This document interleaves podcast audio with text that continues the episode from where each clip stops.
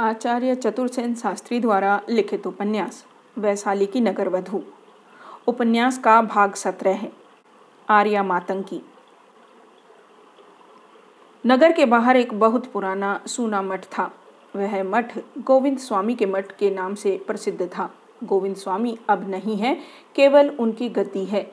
राजगृह के आबाल वृद्ध उस गद्दी की आज भी पूजा करते हैं। गोविंद स्वामी वेद पाठी ब्राह्मण थे। और उनके तप और दिव्य ज्ञान की बहुत गाथाएँ राजगृह में प्रसिद्ध हैं। यह मठ बहुत विस्तार में था। कहते हैं कि जब राजगृह विद्यापीठ की स्थापना हुई थी, तब इसी मठ में रहकर देश देश के वटुक सड़ंग वेद का अध्ययन करते थे। यह भी कहा जाता है कि वर्तमान सम्राट बिंबसार के पिता को इन्हीं गोविंद स्वामी ने अश्वमेघ यज्ञ कराकर सम्राट की उपाधि दी थी। यह भी कहा जाता है कि राजगृह का शिशुनाग वंश असुरों का है। उन्हें आर्य धर्म में गोविंद स्वामी ही ने प्रतिष्ठित किया और सर्वप्रथम सम्राटो अयमिति सम्राटो अयमिति घोषित करके शिशुनाग वंशी राजा को देवपद दिया। तभी से मगध के सम्राट को देव कहकर पुकारते हैं। सम्राट के पिता गोविंद स्वामी की बहुत पूजा अर्चना तथा सम्मान करते थे। वे सदैव पाँव प्यादे उनसे मिलने जाते थे। उन्हीं के जीवन काल में गोविंद स्वामी की मृत्यु हुई। उस समय उन्होंने एक अबोध आठ वर्ष की बालिका अपने पीछे छोड़ी। उसे सम्राट के हाथ में सौंप कर कहा था, सम्राट, इसकी रक्षा का भार ले। और सम्राट ने कहा था, मेरे पुत्र, बिंबसार के बाद यही कन्या मेरी पुत्री है। राजपुत्री की भांति ही उसका लालन पालन होगा। परंतु गोविंद स्वामी ने कहा, नहीं नहीं, सम्राट, मातंगी का लालन पालन ब्राह्मण कन्या की ही भांति होना चाहिए और उसकी शिक्षा भी उसी प्रकार होनी चाहिए। गोविंद स्वामी की इस पुत्री के अतिरिक्त उनका एक शिष्य ब्राह्मण कुमार था। वह किसका पुत्र था, यह कोई नहीं जानता। सभी जानते थे कि गोविंद स्वामी के किसी अति प्रिय स्वजन का वह बालक है। गोविंद स्वामी के पास वह बहुत छोटी अवस्था से था। उसका नाम वर्षकार था। वर्षकार और मातंगी साथ ही साथ बाल्यकाल में रहे। गोविंद स्वामी ने बालक वर्षकार को भी, जो उस समय ग्यारह वर्ष का था, सम्राट को सौंप कर कहा, यह मेरे एक अति प्रिय आत्मीय का पुत्र है। इसके लक्षण राजपुरुषों के हैं, और एक दिन यह बालक तुम्हारे साम्राज्य का कर्णधार होगा। इसकी शिक्षा दीक्षा, देखभाल, सावधानी से करना और इसे मग्ध का महामात्य बनाना। परंतु गोविंद स्वामी ने अत्यंत सतर्कता से, सम्राट से वचन ले लिया था कि वर्षकार और मातंकी दोनों ही अंततः इस मठ में उस समय तक रहें, जब तक कि दोनों का विवाह उपयुक्त समय पर उपयुक्त पात्रों से न हो जाए। सम्राट के संदेह करने पर गोविंद स्वामी ने यह भी कह दिया था कि मातंकी के साथ कदापि वर्षकार का विवाह नहीं हो सकता। परंतु मातंगी का विवाह उसके व्यस्क होने पर उसकी स्वीकृति से ही किया जाना चाहिए। गोविंद स्वामी मर गए और सम्राट ने भृत्यों और उपाध्यायों की व्यवस्था करके वर्षकार और मातंगी की शिक्षा का प्रबंध कर दिया। इस बालक वर्षकार के संबंध में केवल एक पागल अपवाद करता सुना गया था। वह कभी राजगृह में दिखाई दे जाता और पुकार पुकार कर कहता, देखो देखो, इस पाखंडी गोविंद स्वामी को। इस बालक का मुँह इससे कितना मिलता है? इसके बाद वह उन्मुक्त हास करता कहीं को भाग जाता था। गोविंद स्वामी इस बालक से बहुत डरते थे। वह राजगृह में आया है, यह सुनकर वे बहुधा विचलित हो जाते थे। बहुत लोग संदेह करने लगे थे कि हो न हो इस पागल से इस बालक का कुछ संबंध अवश्य है। एक बार तो यह अपवाद इस प्रकार स्पष्ट हो गया कि इसी पागल की परिणीता पत्नी से गोविंद स्वामी ने जार करके यह पुत्र उत्पन्न किया है।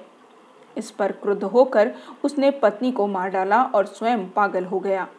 जो हो सत्य बात कोई नहीं जानता था। मरने के समय गोविंद स्वामी ने मातंकी से वर्षकार के विवाह का निषेध किया। इससे लोगों में शंका और घर कर गई। परंतु गोविंद स्वामी ने सम्राट से अति गोपनीय रीति से यह बात कही थी। इसी से वह बालक, बालिका दोनों ने सुनी भी नहीं। वही आठ वर्ष की बालिका मातंकी और ग्यारह वर्ष का वह बालक वर्षकार बाल लीला समाप्त कर किशोर हुए और यौवन के प्रांगण में आ पहुँचे। युवक वर्षकार की तीक्ष्ण बुद्धि, प्रबल धारणा और बलिष्ठ देह शस्त्र और शास्त्र में उसकी एकनिष्ठ सत्ता देख सभी उसका आदर करते थे। सम्राट उसे पुत्रवत समझते और राजवर्गी लोग उसकी अभ्यर्थना करते। युवराज बिम्बसार उसके अंतरंग मित्र हो गए थे। दोनों बहुधा अश्व पर आखेट के लिए जाते तथा भांति भांति की क्रीड़ा करते। परंतु उधर भीतर ही भीतर अनंग रंग जमा रहा था। देवी मातंकी का यौवन विकास पा रहा था और दोनों बाल सखा परस्पर दूसरे ही भाव से एक दूसरे के प्रति आकर्षित हो रहे थे। यह देखकर सम्राट की चिंता बढ़ गई, परंतु उन्होंने युवक युवती से कुछ कहना ठीक नहीं समझा। केवल वर्षकार को राजकाज सीखने के बहाने मठ से हटाकर राज महाले में बुलाकर रख लिया। वर्षकार महालय में रहने लगे, परंतु इससे दोनों ही प्राणी वियोग विदग्ध रहने लगे। देवी मातंगी का रूप यौवन असाधारण था। निराभरण, तापसी के वेश में उसका शरीर तप्त, कांचन की भांति दमकता था। युवराज बिंब सार भी उस पर मन ही मन विमोहित हो।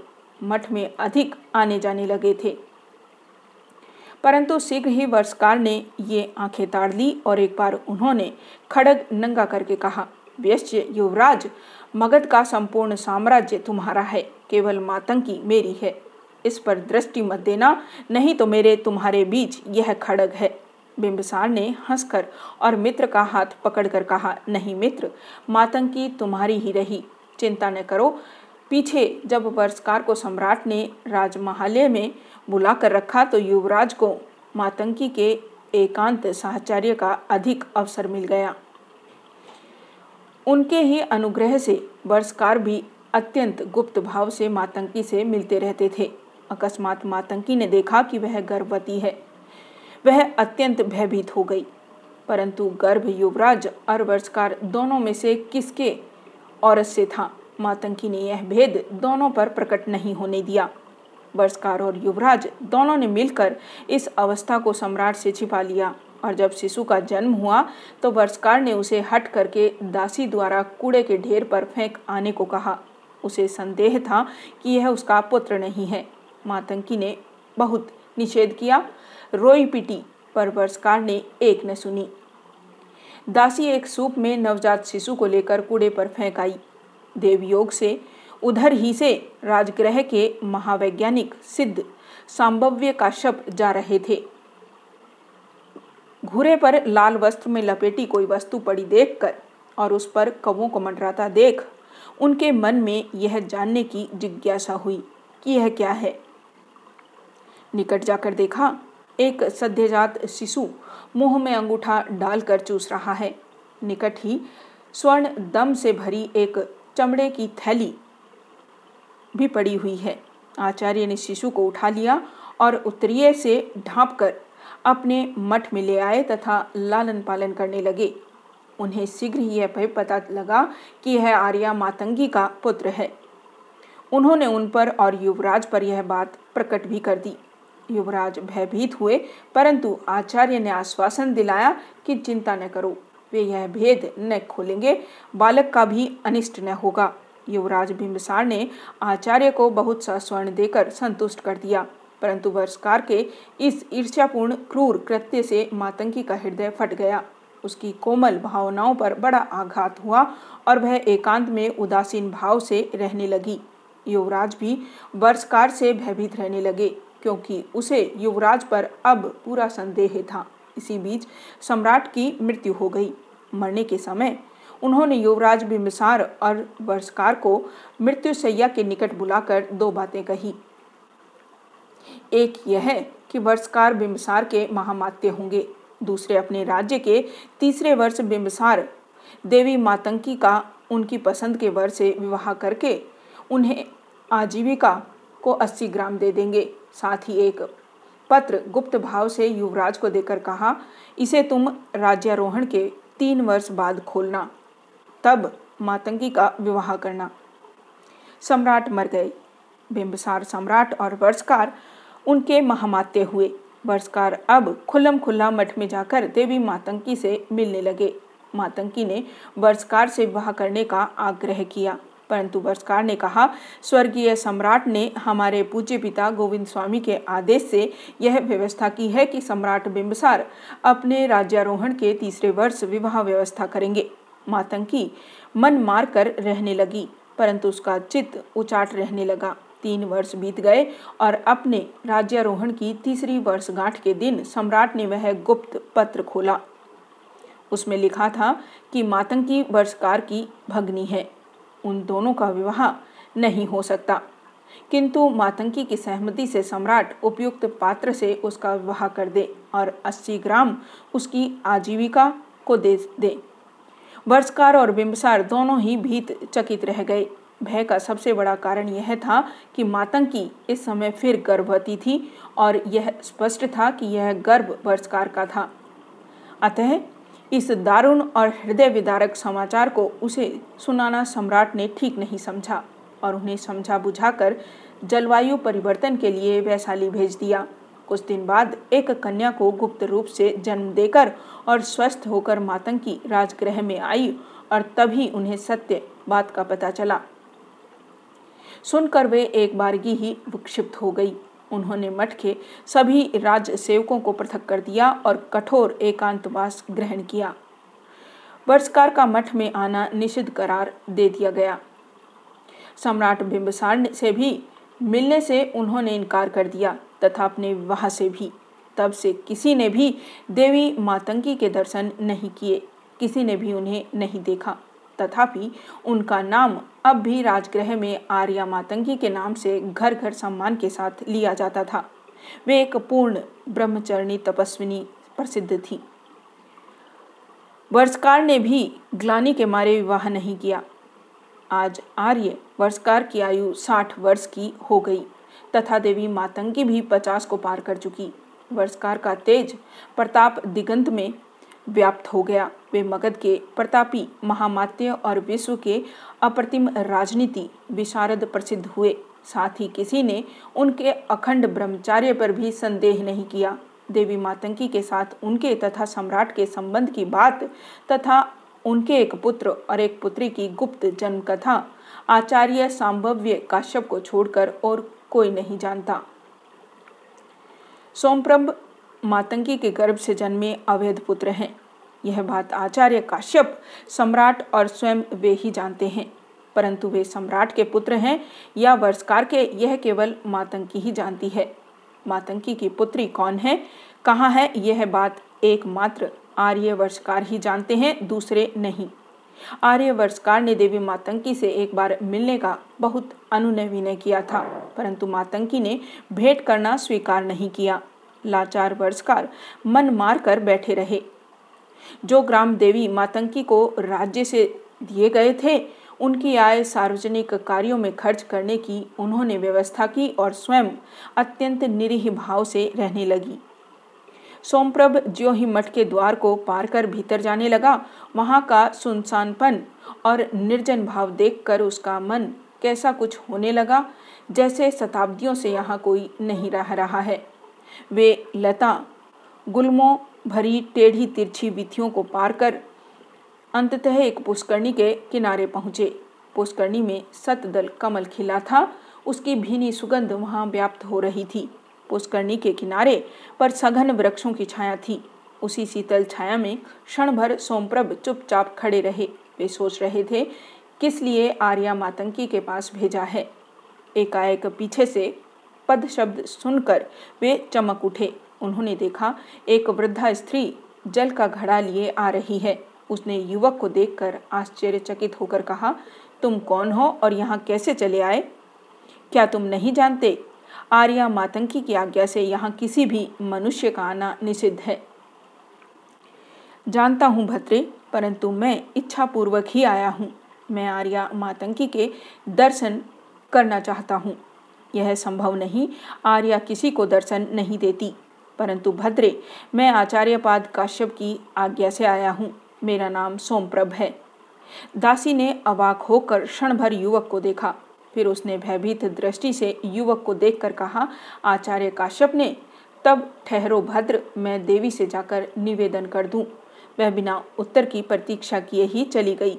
सोमप्रभ एक शिलाखंड पर बैठकर कुछ सोचने लगा। वे सोच रहे थे, यह कैसा रहस्य है? कुछ क्षण बाद ही दासी ने आकर कहा, आर्या, तुमसे भेंट करेगी। मेरे साथ आओ। सोमप्रभ धीरे धीरे वृद्धा के पीछे पीछे चले। सामने एक स्वच्छ छोटा सा कुटीर था। उसी में एक चटाई पर आर्या मातंकी अधोमुखी बैठी थी।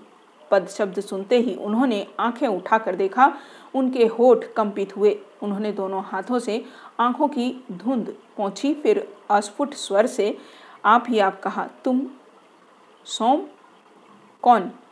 वही हो, वही पहचानती हूँ मेरे बच्चे। और वे उसी प्रकार युवक की ओर दौड़ी, जैसे गाय बछड़े की ओर दौड़ती है।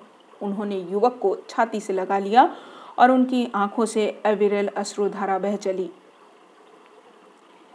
सोमप्रभ हतप्रभ होकर विमूढ़ हो गए। एक अचिंतनीय आनंद ने उनके नेत्रों को भी प्लवित कर दिया।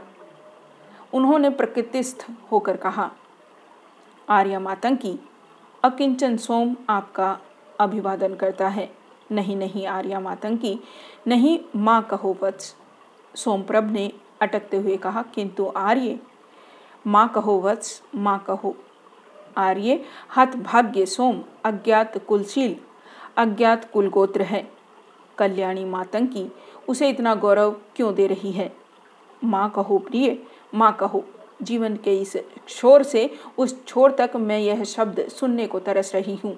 मातंकी के स्वर, भाव भंगिमा और करुण वाणी से विवश हो अनायासी बरबस सोम के मुँह से निकल गया। माँ,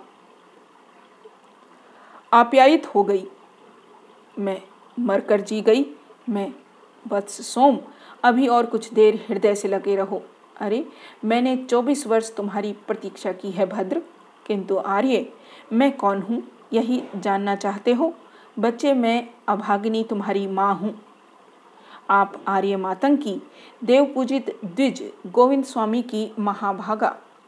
पुत्री देवी मातंकी मुझ भाग्यहीन की माँ है। निश्चयवत यह ध्रुव सत्य है। क्या आचार्य ने कहा नहीं? नहीं। उन्होंने केवल इतना ही कहा था कि देवी के दर्शन करना अवश्य। अभी मुहूर्त भर पूर्व उन्होंने मुझे संदेश भेजा था कि तुम्हारा पुत्र आया है, वह तुमसे मिलने आ रहा है। सो सोम, तनिक तुम्हें देखूँ, मेरे सामने खड़े तो हो जाओ प्रिय। और मातंकी अबोध बालक के समान सोम के संपूर्ण शरीर पर हाथ फेरने लगी। सोम ने धीरे धीरे झुककर मस्तक माँ के चरणों में टेक कर कहा माँ आज मैं सनात हुआ, परंतु मुझे अधिक समय नहीं है, मुझे एक दुरहु यात्रा करनी है। इतना बता दो, मेरे पिता कौन है? पिता मातंकी के होठ भय से सफ़ेद हो गए। उनका चेहरा पत्थर की भांति भावहीन हो गया। उन्होंने डूबती वाणी से कहा, पुत्र, उनका नाम लेना निषिद्ध है। क्यों माँ? क्या तुमने मेरे आजन्म एकांतवास को नहीं सुना? सुन चुका हूँ आर्य। तो बस यही यथेष्ट है। मैं क्या उनके विषय में कुछ भी नहीं जान सकता? क्या जानना चाहते हो वत्स? उनकी पद मर्यादा वे विश्व विश्रुत विभूति के अधिकारी हैं। जीवित हैं? हाँ। तो अभी यही यथेष्ट है? माँ, शेष सब मैं अपने कौशल से जान लूँगा। परंतु पुत्र, मेरा आदेश मानना, इधर उद्योग मत करना। इससे तुम्हारा अनिष्ट होगा। माता की जैसी आज्ञा। अब मैं जाऊँगा आर्य। क्या इतनी जल्दी भद्र? अभी तो मैंने तुम्हें देखा भी नहीं। शीघ्र ही मैं लौटूँगा आर्य। अभी कुछ दिन रहो पुत्र, नहीं रह सकता। आदेश है किसका भद्र? आर्य बरसकार का मातंकी चौंक कर दो कदम हट गई। उसने कहा अच्छा अच्छा समझी। आर्य यहाँ तक पहुँच चुके। आर्य, आज प्रातः ही मुझे उनका दर्शन लाभ हुआ। अब कहाँ जा रहे हो भद्र? चंपा। एकांकी ही। नहीं, भगनी भी है माँ। आप तो जानती हैं मेरी एक भगनी भी है। मातंकी ने काँप कर कहा। किसने कहा भद्र? आचार्य पाद ने कौन है वह? कुंडनी। कुंडनी? सर्वनाश। तुम उसके साथ जा रहे हो पुत्र। ऐसा नहीं हो सकेगा। क्यों? माँ, क्या बात है? नहीं। वह मैं नहीं कह सकूँगी। कहते ही सिरच्छेद होगा। तुमने कुंडनी के साथ जाने को कहा है। आर्य वर्षकार ने, इनकार कर दो, कह दो देवी मातंगी की आज्ञा है। आपकी आज्ञा क्या मगध महामात्य वर्षकार सुनेंगे? उन्हें सुननी होगी, नहीं तो मैं स्वयं आज 28 वर्ष बाद पुष्करणी के उस पार देवी मातंगी सामने से किसी ने पुकारा। दोनों ने देखा, आचार्य काश्यप है। उन्होंने कहा, कोई भय नहीं है देवी मातंगी, उसे जाने दो। तुमने आचार्य उसे कुंडनी के सुपुर्द कर दिया। नहीं मातंकी आर्य, कुंडनी राजकार्य से केवल उसकी सुरक्षा में चंपा जा रही है। सोम क्या जानता है कि कुंडनी कौन है। मैं, वह जानता है, वह उसकी भगनी है। यह क्या यथेष्ट है?